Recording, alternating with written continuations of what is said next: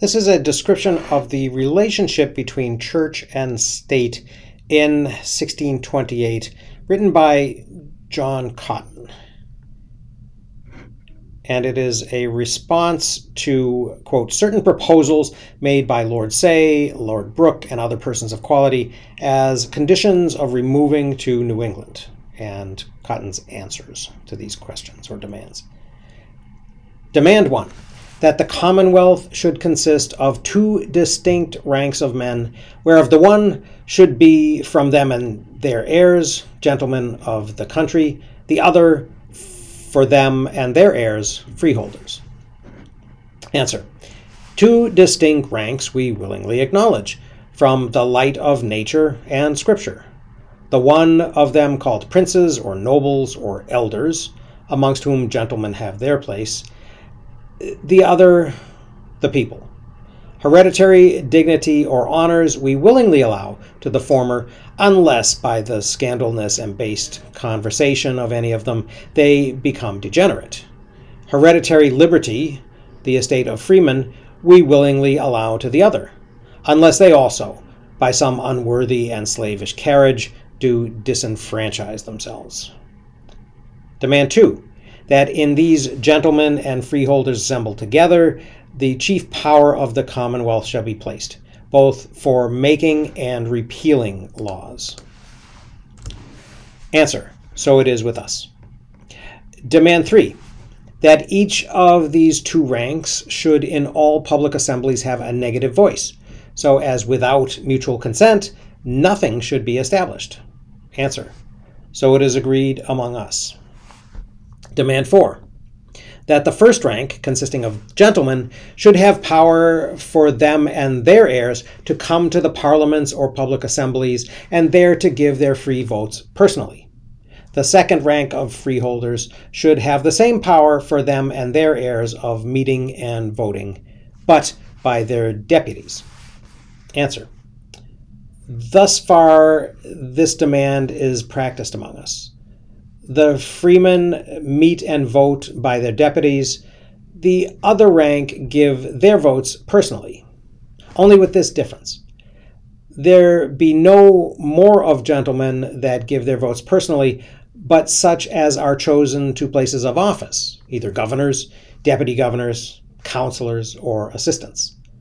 All gentlemen in England have not that honour to meet and vote personally in Parliament, much less all their heirs but of this more fully in answer to the ninth and tenth demand. Demand 5 that for facilitating and dispatch of business and other reasons, the gentlemen and freeholders should sit and hold their meetings in two distinct houses. Answer. We willingly approve the motion, only as yet it is not so practiced among us. But in time, the variety and discrepancy of sundry occurrences will put them upon a necessity of sitting apart. Demand 6 that there shall be set times for these meetings annually or half yearly, or as shall be thought fit by common consent, which meetings should have set time for their continuance, but should be adjourned or broken off at the discretion of both houses. Answer Public meetings in general courts are by charter appointed to be quarterly, which, in this infancy of the colony, wherein many things frequently occur which need settling, has been of good use. But when things are more fully settled in due order, it is likely that yearly or half yearly meetings will be sufficient. For the continuance or breaking up of these courts, nothing is done but with the joint consent of both branches.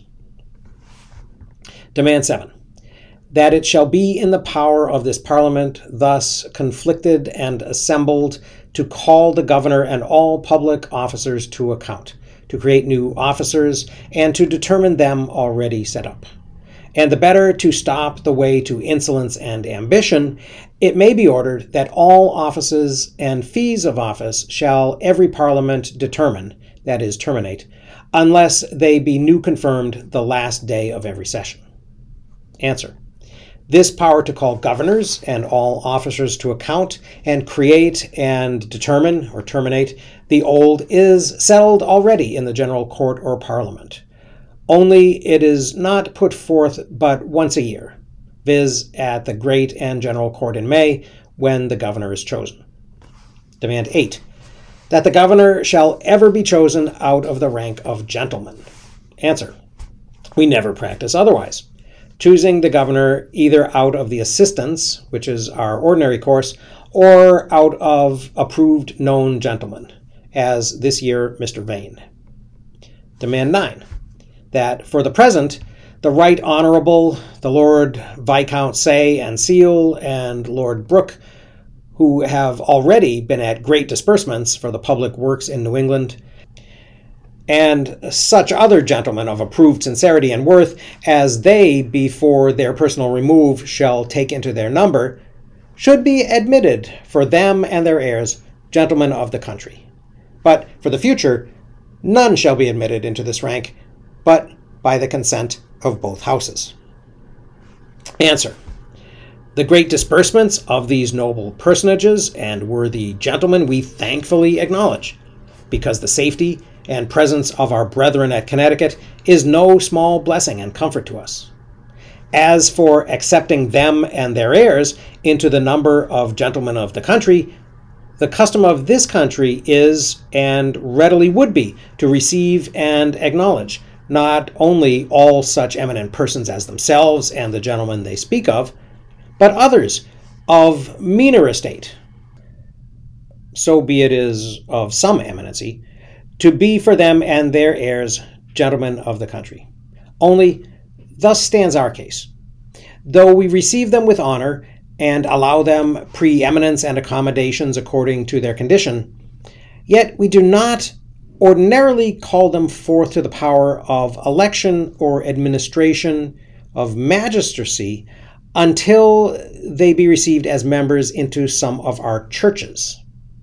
Hereditary honors both nature and scripture does acknowledge. And here he quotes Ecclesiastes uh, 19, verse 17. But hereditary authority and power stands only by the civil laws of some commonwealths. And yet, even amongst them, the authority and power of the Father is nowhere communicated together with his honors unto all his posterity. Where God blesses any branch of a noble or generous family with a spirit and gifts fit for government, it would be taking of God's name in vain to put such a talent under a bushel, and a sin against the honor of magistracy to neglect such in our public elections.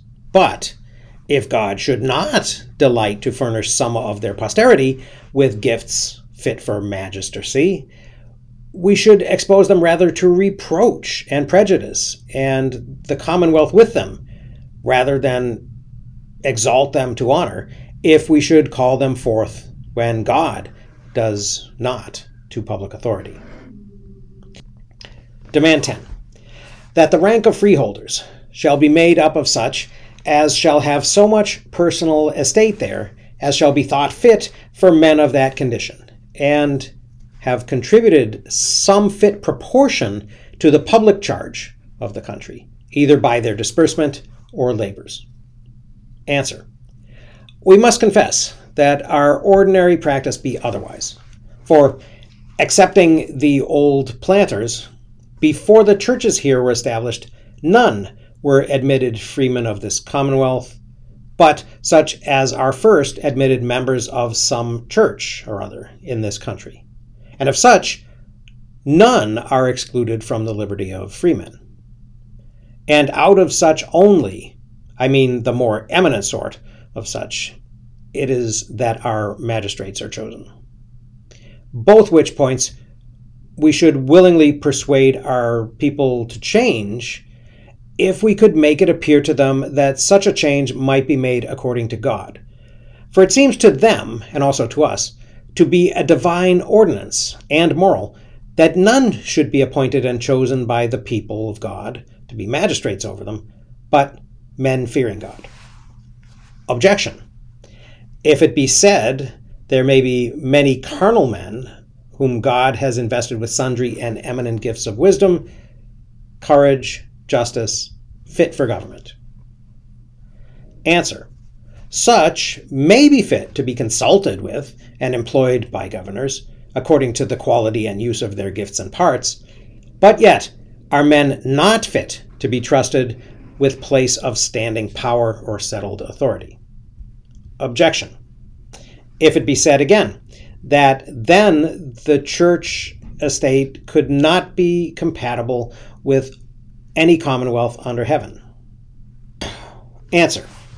It is one thing for the church or members of the church loyalty, loyally to submit unto any form of government when it is above their calling to reform it.